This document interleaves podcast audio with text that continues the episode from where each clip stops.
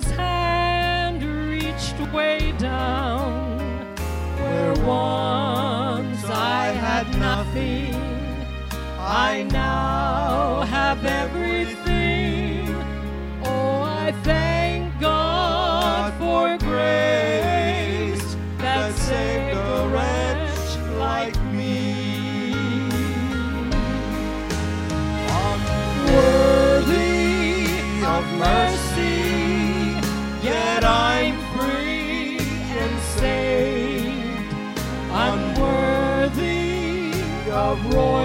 blood that flows through my veins. If not for Calvary, where would I be today? I was blind, now I see. I thank God for grace. Grace,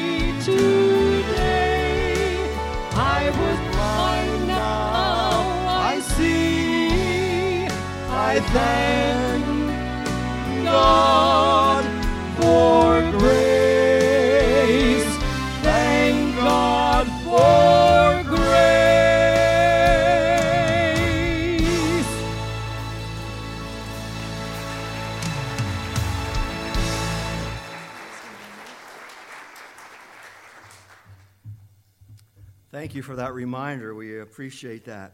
Uh, take your prayer ministry sheet, if you would, please. I have a couple of things to highlight.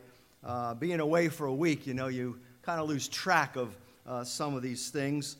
Um, and so I don't, to be honest, um, have updates. So um, maybe I'm going to call on a couple people. Uh, Charlie, how's Bonnie doing? Excellent. Well, that's a good report.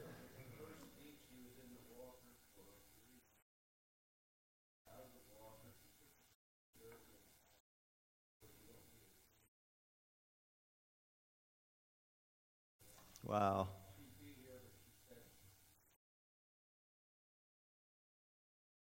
Sure, sure, sure. So we have a very good report with Bonnie Bechtel, who had a knee replacement uh, last week. Um, and then also Dorothea. I don't know if we have a report for Dorothea. She had a knee replacement as well uh, last week. So keep her in your prayers. Um, I look down here. Some of you are saying, Why are you staring at me? But this is where she sits. Um, and I, I, just you know, automatically, your eyes kind of go to where uh, they, they usually are. Um, John Good's with us today. He's sitting right back there in the uh, back pew, almost back pew. He's having surgery uh, tomorrow. gallbladder surgery. This was postponed from a little while back, um, but this is still scheduled for tomorrow, John. Okay, so we'll pray for John as well. That's tomorrow. And then Orpha Strawhecker, uh, keep her in your prayers. Um, she had uh, some issues. She had a tumor removed uh, from her colon. Um, and so she's still in the hospital, in the orth- uh, osteopathic hospital now as we speak, but uh, may be able to come home uh, sometime soon. I was able to see her yesterday, and it's good in spirits, doing, she's doing well. But you do pray for her as uh, she recovers there in the hospital um, in the osteopathy. Lots of other folks here that we need to pray for. The list is before you. Um, pray for those, please do pray uh, for our folks here. So, Father, we come before your throne once again and we thank you. We thank you that we can come.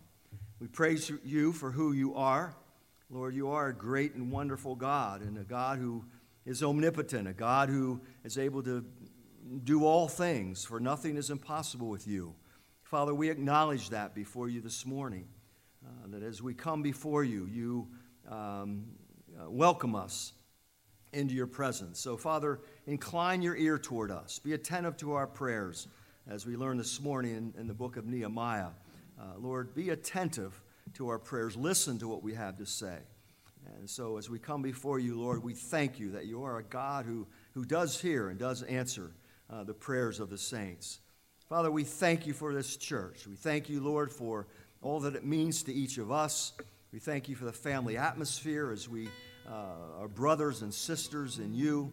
Uh, we thank you for this body that we call our home uh, church. And we thank you, Lord, that we can, uh, as a group, we can come before you this morning in corporate prayer. Father, we thank you for the good report with Bonnie. We pray uh, that you would continue the recovery there. We pray that Dorothea is doing as well, um, and pray that you might help her uh, to recover. We pray for John's surgery tomorrow. We pray that, um, Father, they would be able to correct this problem. And we pray that uh, for, with Orpha, that, Father, you might uh, strengthen her and help her to uh, be returned to full strength so that she can come home very soon. Father, she's been in the hospital now a little while, and Father, it's always nice to come home. So we pray that uh, you might help her to be able to do just that. Father, we think of Pat Bainey as well. We think of um, now with hospice coming in, we pray, Lord, that you might keep her comfortable and uh, pray that you might give grace in this time of need. We thank you too for Ruth Bush. Father, who had a tumor removed successfully. And uh, we just thank you so much for that. Father, again, we thank you that we can call upon your name. For it is, Father, the power uh, that we receive is found in that name the power to heal, the power to save, the power to bring recovery. Uh, you're just a great and awesome God, and we thank you for that. Thank you for your grace which we've been reminded of today, that grace that saves uh, wretched men and women like ourselves. And so, as we come before you, we thank you that we can do just that. The great God of the universe, Lord, you've chosen to reveal yourself to mankind in the person of Jesus. So we thank you, Father, for your Son who has saved us uh, by that wonderful grace. Now continue to minister, I pray, through music as the praise team comes to uh, lead us into your presence. And once again, Father, we thank you for this good time that you've given us this morning. In Jesus' name, amen.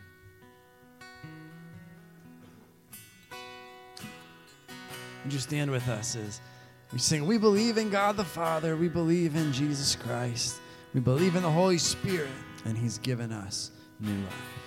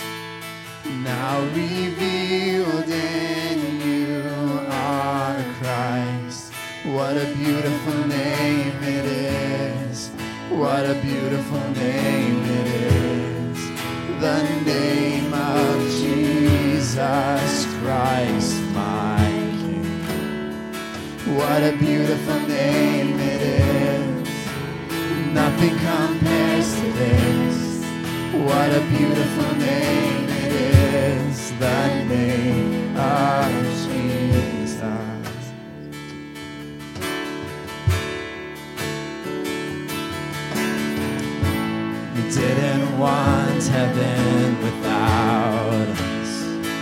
So, Jesus, you brought heaven down. My sin was great, your love was greater. My sin was great, your love was greater. What could separate us now? What a wonderful name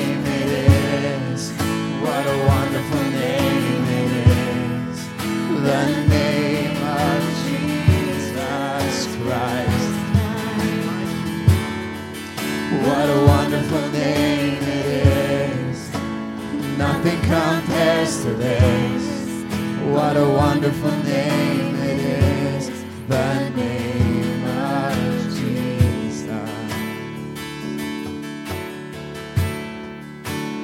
Death could not hold you. The veil tore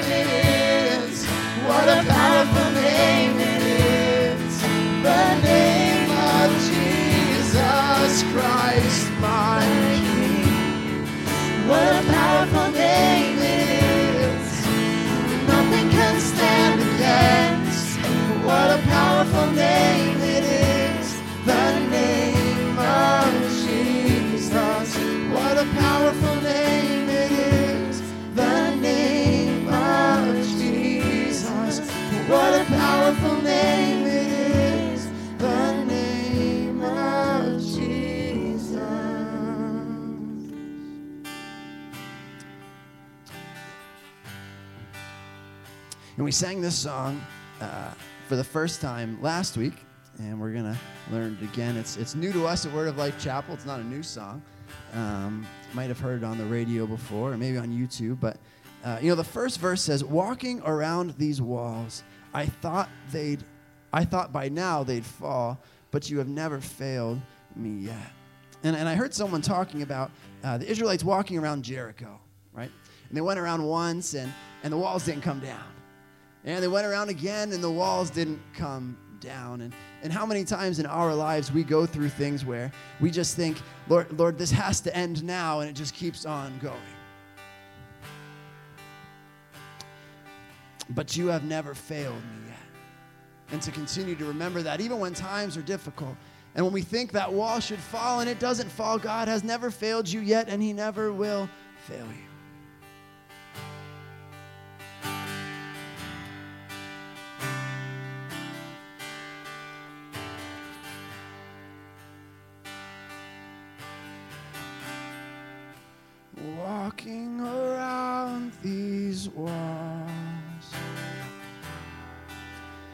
I thought by now they'd fall.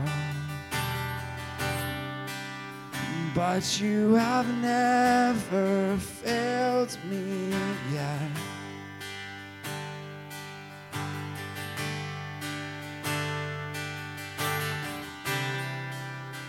waiting for change to come. Knowing the battle's won. For you have never failed me yet.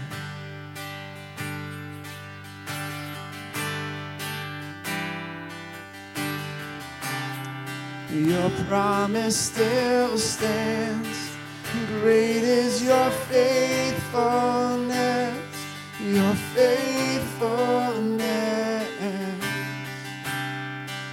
I'm still in your hands. This is my confidence. You never failed me yet.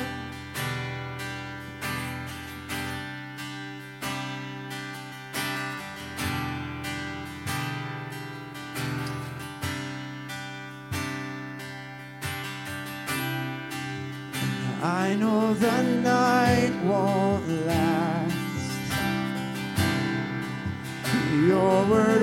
Come to pass. My heart will sing your praise again.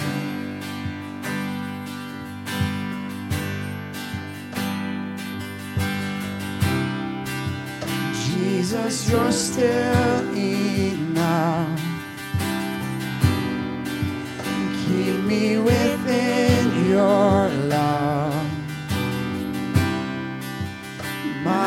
Heart will sing your praise again. Your promise still stands. Your promise still stands. Great is your faithfulness, your faithfulness. I'm still in your hands. This is my confidence.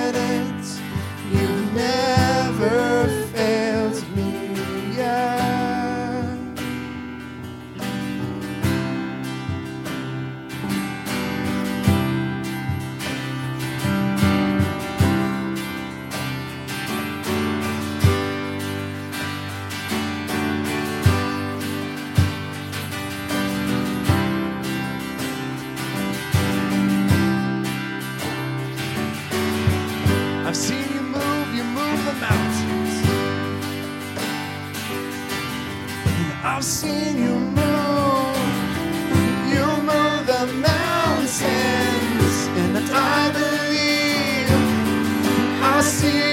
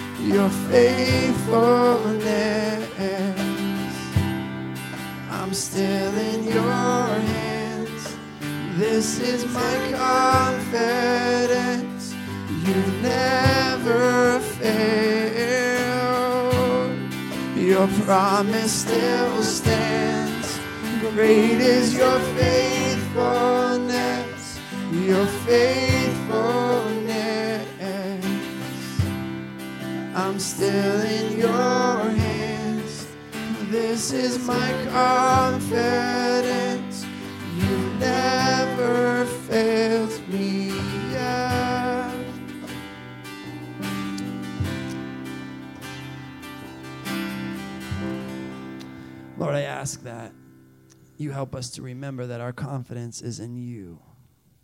And to remember that, Lord, you have never failed us, even when those walls don't fall and when those mountains don't move, that God, you are still in control. God, that you are still with us. In Jesus' name, amen. You may be seated.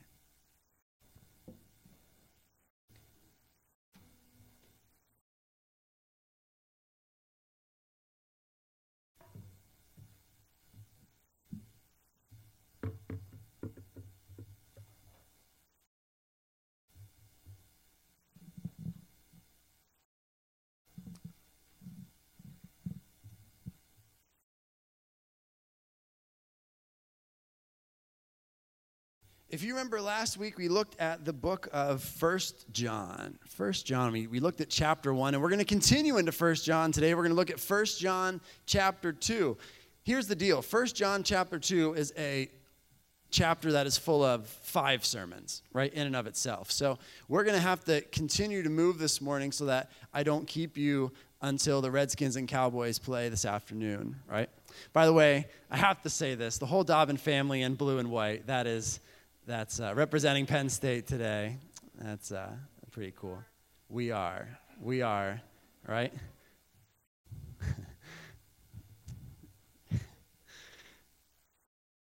First John chapter 1 talked about how uh, God is light. Remember, in God there is no darkness at all. And we talked about light and dark. We talked about what that looked like. We talked about the, the dark sky in Bolivia growing up and, and things like that as well. And um, one, couple of things that we notice in, in 1 John chapter 1 is John is very blunt in his statements, right?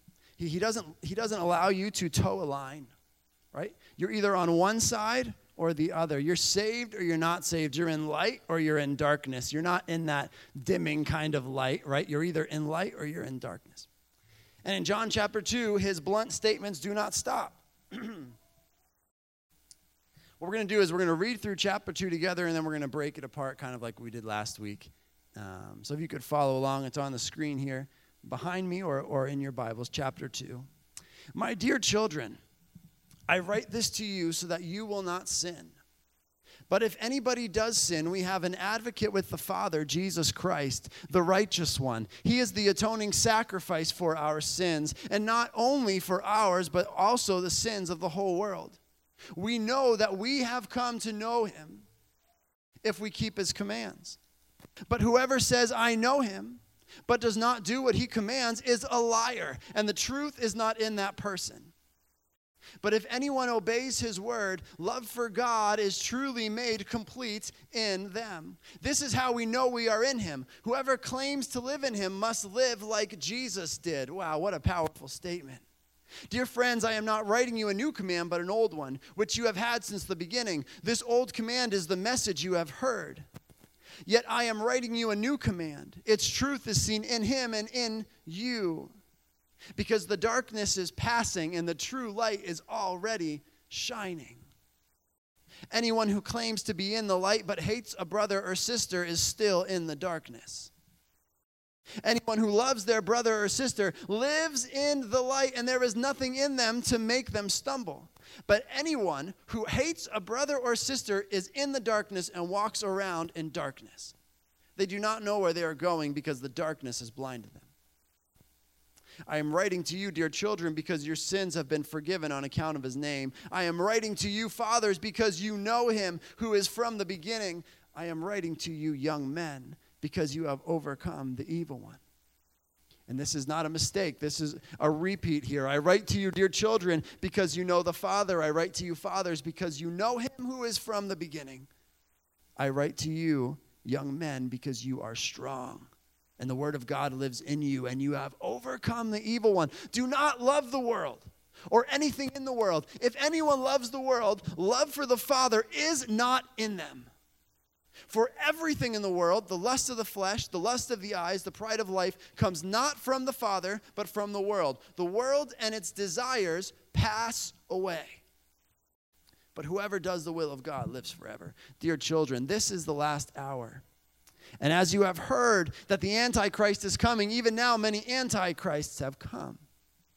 This is how we know it is the last hour. They went out from us, but they did not really belong to us. For if they had really belong, for if they had belonged to us, they would have remained with us. But their going showed that none of them belonged to us. But you have an anointing from the Holy One. And all of you know the truth. I do not write to you because you do not know the truth but because you do know it, and because no lie comes from the truth. Who is the liar? It's whoever denies that Jesus is the Christ. Such a person is the Antichrist, denying the Father and the Son. No one who denies the Son has the Father. Whoever acknowledges the Son also has the Father also. As for you, see that what you have heard from the beginning remains in you. If it does, you also will remain in the Son and in the Father. And this is what he promised us eternal life. I am writing these things to you about those who are trying to lead you astray. As for you, the anointing you received from him remains in you, and you do not need anyone to teach you. But as his anointing teaches you about all things, and as that anointing is real, not counterfeit, just as it has taught you, remain in him. And now, dear children, continue in him so that when he appears, we may be confident and unashamed before him at his coming.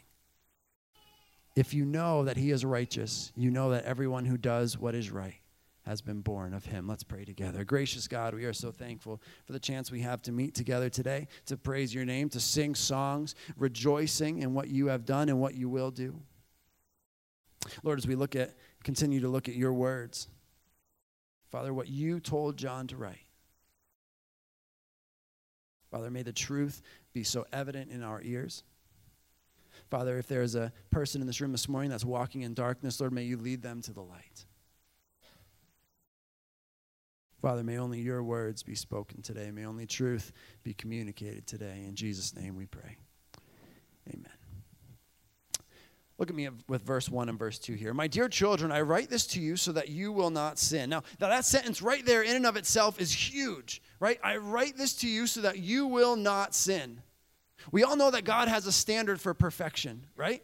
Perfection. God is not okay with sin. Sometimes in our lives, I think we justify sin. Well, it was just a little bit here, or I made this mistake. No, God's not okay with sin at all. There is no license for you to sin. God is, John is not saying here, listen, I write this to you so that you sin the least amount that you possibly can. Or I write this to you so that, you know, if you sin here, it's no, I write this to you so that you will not sin. God is perfect. Light and darkness. You remember that from last week? In the light, there is no darkness at all.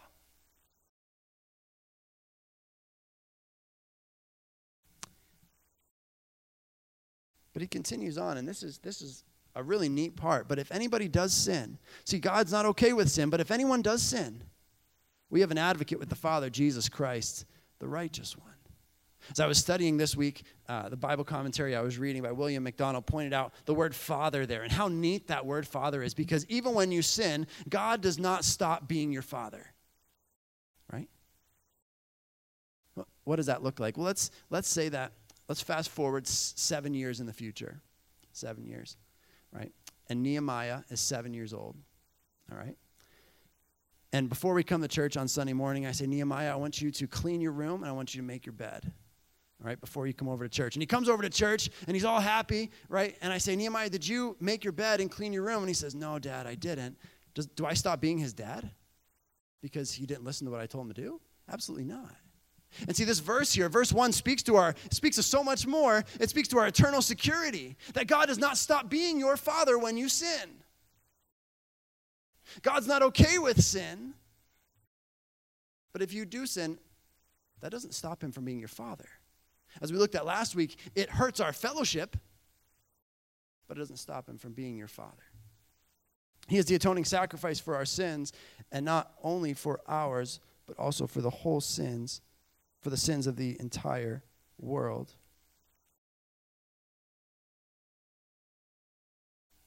Verse 3 We know that we have come to him if we keep his commands. Whoever says, I know him, but does not do what he commands is a liar, and the truth is not in that person. But if anyone obeys his word, love for God is truly made complete in them. This is how we know we are in him. Whoever claims to live in him must live as Jesus did. And I stopped while I was reading that before to say how big of a statement that is, right? If we claim to live in Christ, if we claim to be in Christ, we need to live like Jesus did. I mean, that, that, that is, again, a blunt statement. I mean, do we live like Jesus did? We know that that we are going to make mistakes. Right? We know that we're going to make mistakes. The Lord knows that we're going to make mistakes. Yet we are called to live like Jesus did. If you claim to be a believer, you need to live like Jesus did. Everybody is watching you. I think sometimes we pretend that we go around our life without people watching. But see, if you claim to be a believer, you are representing Christ here on earth, and you represent him in the grocery store and on the street uh, and on the road when somebody cuts you off. You represent him to your family. Are you living like Christ? You represent him to all of your Facebook friends when you share that status that probably is a little bit. I mean, would you share it to Jesus? Right? Are we living like Jesus did? I can't tell you how many times I see things, I mean, even on Facebook where I, I see something shared and I say, wow, that is that a representation of Christ? Now, by no means am I saying that we are all going to be perfect because I am not perfect. Sarah can tell you that, right? She's holding in that amen, you know, she's just amen, but she's she's holding it in. She's holding it in. But come on. Are we living like Christ? And that sentence, in and of itself, is a whole sermon.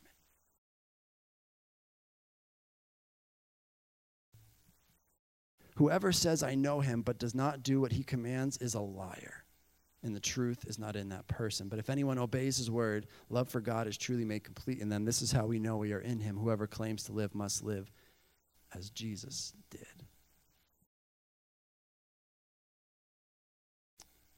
Are you living like Jesus? And here's the truth we can't do that by ourselves, can we? It's only through the power of the Holy Spirit. Dear friends, I'm not writing you a new command, but an old one, which you have had since the beginning. The old command is the message you have heard. Yet I am writing you a new command. Its truth is seen in him and in you, because the darkness is passing and the true light is already shining. Anyone who claims to be a light but hates a brother or sister is still in darkness.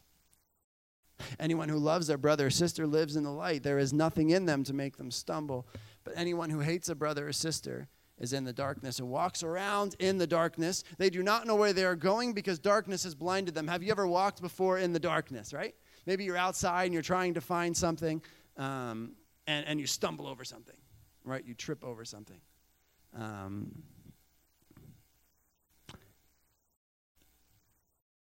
We're going to sing a song at the end. Uh, they'll know we are Christians by our love.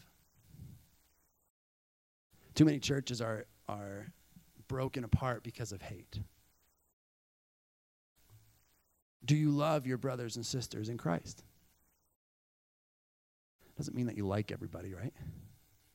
But do you love them? Or do you hate them? Now, Remember last week we talked a little about how the Gnostics and, and what John was saying, how the Gnostics had gotten into the church a little bit as a false sect of Christianity. And, and John is actually talking here. The Gnostics had a deep hatred for those who were true to the Word of God, they hated them. Those who remain true to the Word of God. So, John here is actually referring to the Gnostics and saying how they are not, they are completely walking in darkness. They are not saved because they hate those who are true to the Word of God. Can we take this and apply it to us today for our love for fellow believers? Absolutely. Do you love the person sitting next to you? It's not always easy because we all have our own preferences, and there are things that happen in life that hurt. But do you love your brother or sister in Jesus Christ?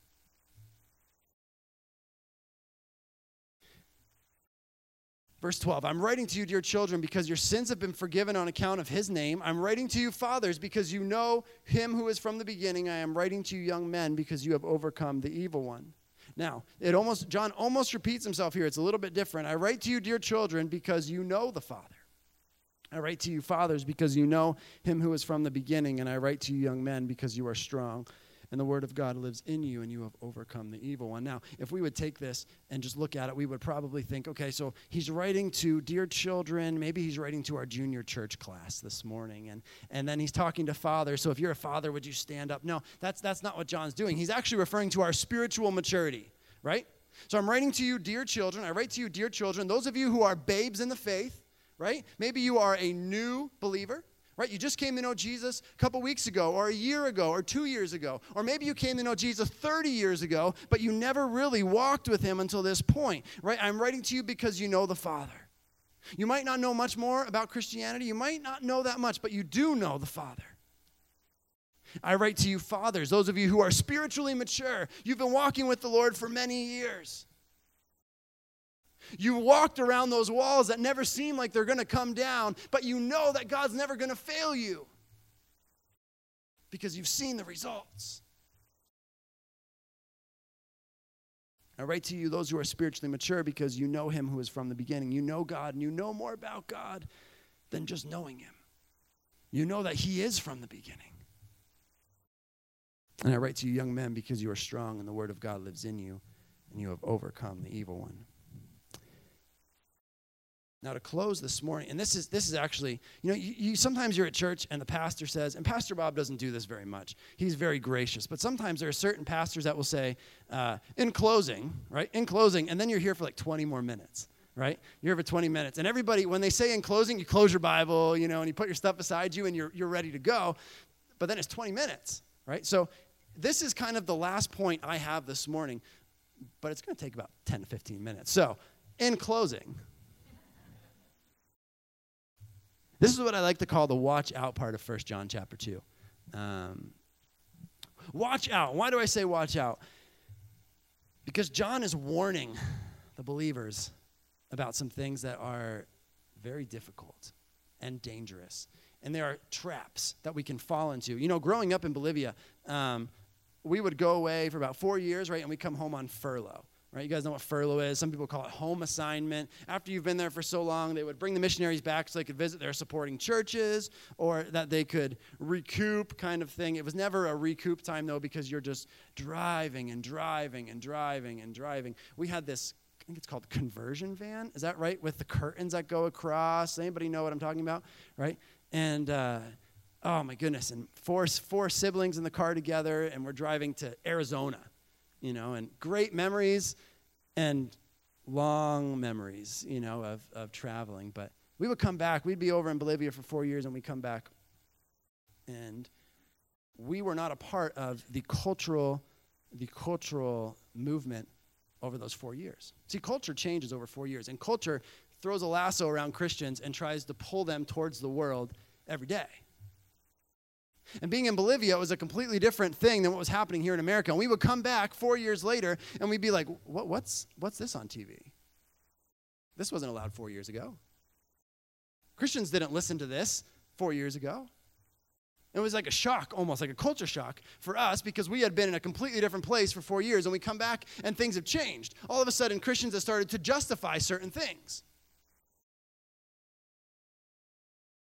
And it happens you know, you think about when you're when you're a child and and uh, you're watching certain movies and and profanity comes out and you go, oh my goodness, and you cover your ears. I'm not supposed to hear that. And then as an adult, what do you allow to fill your mind? I mean, do you even realize that profanity is on TV or in music anymore? Watch out. John says, Do not love the world or anything in the world. If anyone loves the world, the love for the Father is not in them. I mean, that right there is a statement that should make us all go, all right. Do not love the world or anything in the world. If anyone loves the world, love for the Father is not in them. I think we can make the comparison light and dark. The Lord is light, the world is dark. And in the light, there is no darkness. Remember back in 1 John chapter 1. If anyone loves the world, the love for the Father is not in them. For everything in the world, the lust of the flesh, the lust of the eyes, the pride of life, they come not from the Father, but from the world. The world and its desires pass away, but whoever does the will of God lives forever. Let me tell you this I think in each of our lives, at times, the love for the world supersedes our love for the Father. It happens. We make mistakes. We put things before God that should never be before God. This is a watch out moment right here. Have you allowed yourself to slip into this love for the world where your desires are for the world and not for God? It is a dangerous place to be because let me, let me just tell you this this morning. Love for the world, it leads to destruction. It leads to more heartache. The world and its desires pass away, but whoever does the will of God lasts forever. As I was studying, uh, another point in the commentary that I really thought was neat was he said that it's almost like you have a whole bunch of money and you want to invest it into something, but the world is a broken down bank that's about to go bankrupt tomorrow. And you grab all your money and you put it in this. Why would you do that? Why would you do that? The world's going to pass. But see, God is eternal. So, the first warning that John gives us is a love for the world. If you have allowed yourself to fall into these traps the lust of the flesh, lust of the eyes, and the pride of life, it's time to reevaluate some things. I think one of the most important things we can do as believers is constantly reevaluate our priorities in our lives, right? Constantly reevaluate our priorities. What comes first? What comes second? What comes third? Because let me tell you, through life, those things change, right? Maybe there's a time in life where a, a, member of your family is really sick and, and you see yourself putting them above other things in your life. And there are times when things change, but the thing that should never change is that God is always first.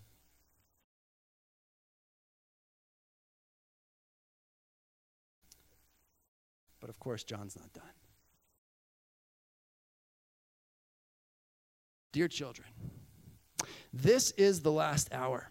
And as you have heard that the Antichrist is coming. Even now, many Antichrists have come, referring to false teachers. This is how we know it is the last hour. They went out from us, but they did not really belong to us, for if they had belonged to us, they would have remained with us. But their going showed that none of them belonged to us. Again, John's referring to the Gnostics who had left. They didn't come back. They're not a part of us here in Christianity. We see in the first. Uh, chapter 1 and chapter 2, John continues to hammer on that point of people that are false teachers. And today, we have so many false religions in this world, it's, it's absolutely mind boggling. I mean, it is. The millions and millions of people that will follow these teachings, that deny that Jesus is the Son of God. And farther on, we see um, no one who denies the Son has the Father. Whoever acknowledges has the, the Son. Whoever acknowledges the Son has the Father also. And, and John is warning you here about false teachers because they're on TV at times. And I'm not going to list names this morning because you have the truth in the Word of God and you should be checking it. Because when you get to heaven and God says, and you're, you're explaining yourself to God, there'll be a day where you're standing before God. Well, well Lord, my, my pastor told me this. The guy on TV, the guy on TV I was listening to on Sunday morning said this. Don't you have a Bible? Can't you check that for yourself? Can't you see what the truth is? I'm not discouraging you from coming to church this morning, and I'm not telling you not to trust what Pastor Bob and I share with you on Sunday morning, but I'm telling you that you have the truth, the Word of God.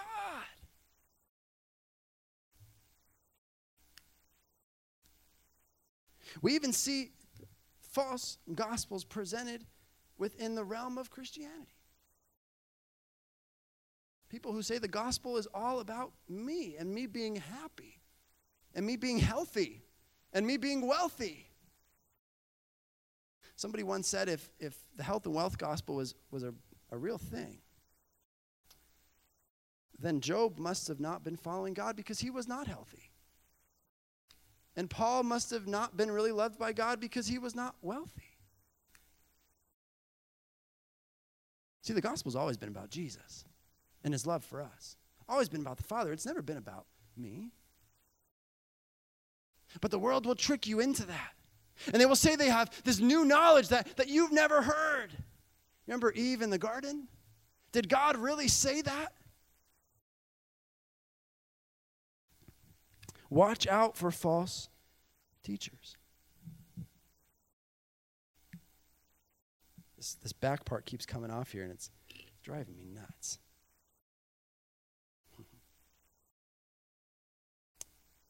We're going to skip a couple of verses this morning. Um, and I'd like to look at verse 28 and 29 to close. And now, dear children, continue in him, so that when he appears, we may be confident and unashamed before him at his coming. If you know that he is righteous, you know that everyone who does what is right has been born of him. See, there's a reassurance in that, guys. There's a reassurance, a confidence that we can have in the Lord. There was some conversation recently, some stir amongst the Christian world and, and non Christian. Um, there was a prediction made about the rapture and when the rapture was going to happen. Maybe you heard about it, maybe you didn't. Um, but I don't want to get into to the prediction or anything like that. What I want to talk about this morning is how it affected people. See, I don't think we all really live like Jesus is coming back tomorrow. We don't. Because we're so comfortable in our lives today. See, First John, for all of us, at least for me, is a big kick in the pants.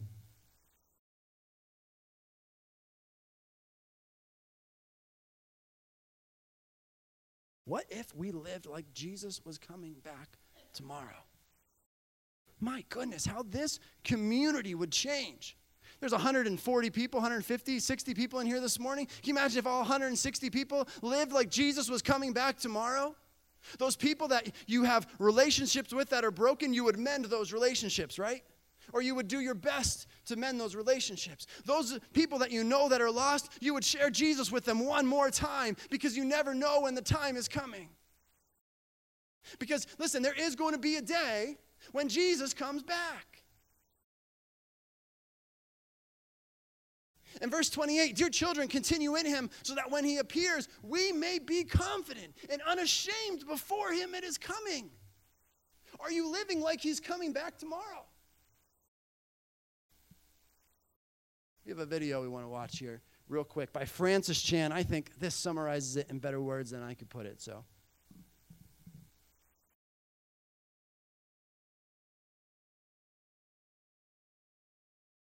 Off the team, whatever. You know, just there's so much instability, so much that we don't understand, that, that we don't know. For me, growing up, it was uh, a lot of you guys know my mom died giving birth to me, and my dad remarried. Then my stepmom died in a car accident when I was nine.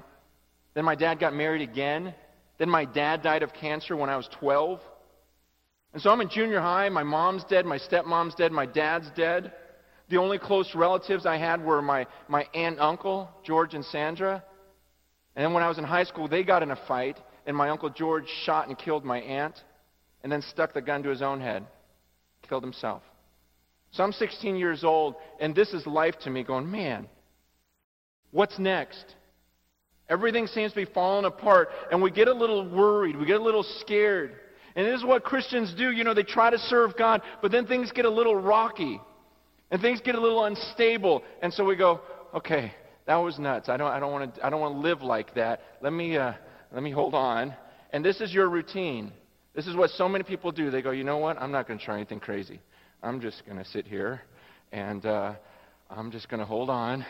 And uh, this is what you look like. You just go, uh, this is what people do. You know what? I'm just going to have my nice little family. We're just going to, um, you know, we're just going to keep to ourselves. We're going to live in a gated community. I'm going to homeschool my kids, make them wear helmets everywhere. I'm going to, um, you know, I'm not going to let them outside because sun has bad rays. I'm going to, um, you know, just on and on and on. And you just live your life in the safety of I don't want to do anything crazy for God. I just, I just want to, you know, go to church on Sundays and maybe give like two percent. Um, and uh, maybe serve, help the nursery because I feel guilty. And then you do this your whole life, and then you, you go, your greatest prayer is like, God, you know what? I would love to die in my sleep and not even feel it, and then just go up to heaven. And so th- you want to die like this, just in your sleep, ooh, right in the middle of a dream, good dream, the dream you're going to heaven, and you don't even feel it. And then suddenly you wake up, you stand before the judge, and you go, Now, if uh,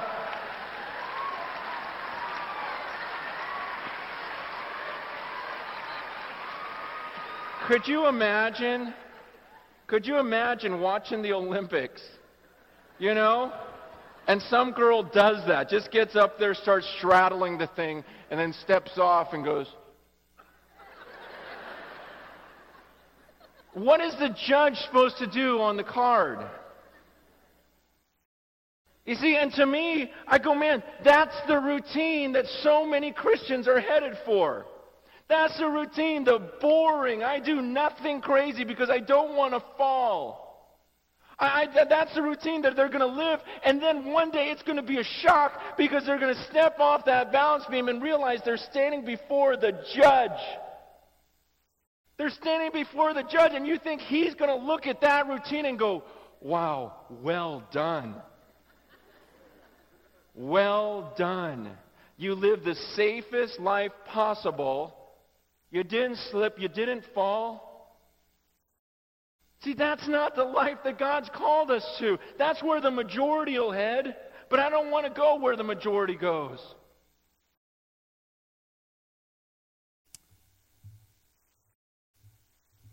Are we living like Jesus?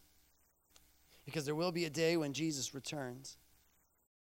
And as John says, may we continue in him. And now, dear children, continue in him so that when he appears, we may be confident and unashamed before him at his coming. Let's pray together. Gracious Lord, we are so thankful for your love for us. We're thankful, God, for the book of First John, which is so straightforward. Father, there are times when we all love things in the world. We ask that you would help us to put you first, Father, through the Holy Spirit. Lord, we realize that anything good that we do is because of you, it's from you. Lord, use us to do your will. Lord, work in us so that we may live like Jesus lived. Lord, work in us so that we may live like Jesus is coming back. Father, may we love one another through you. In Jesus' name we pray. Amen.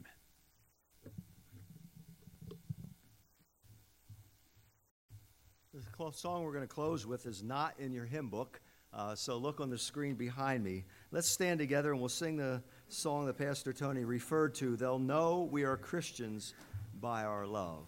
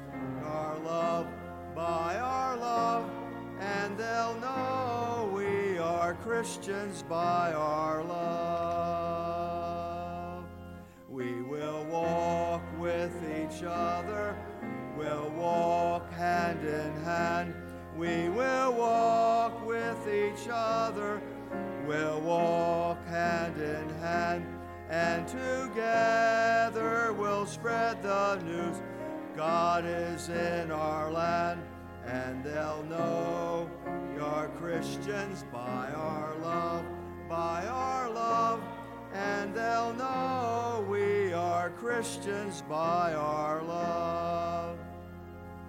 We will work with each other, we'll work side by side.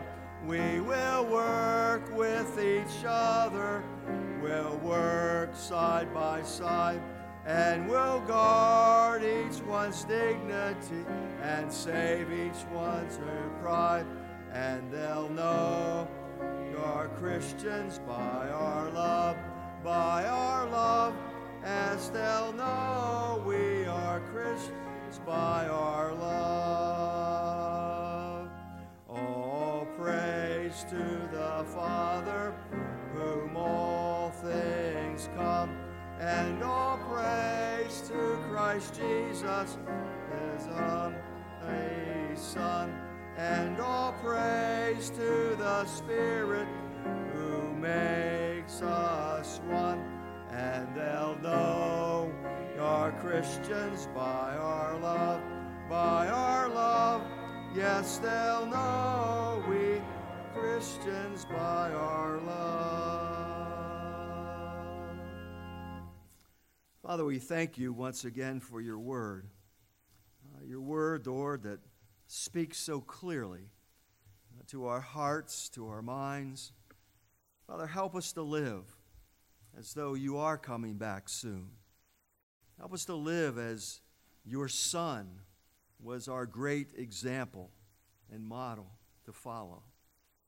So, Father, by the power of your Spirit, I pray that you might help us to live in a way that pleases you. And we'll thank you for that. In Jesus' name, amen.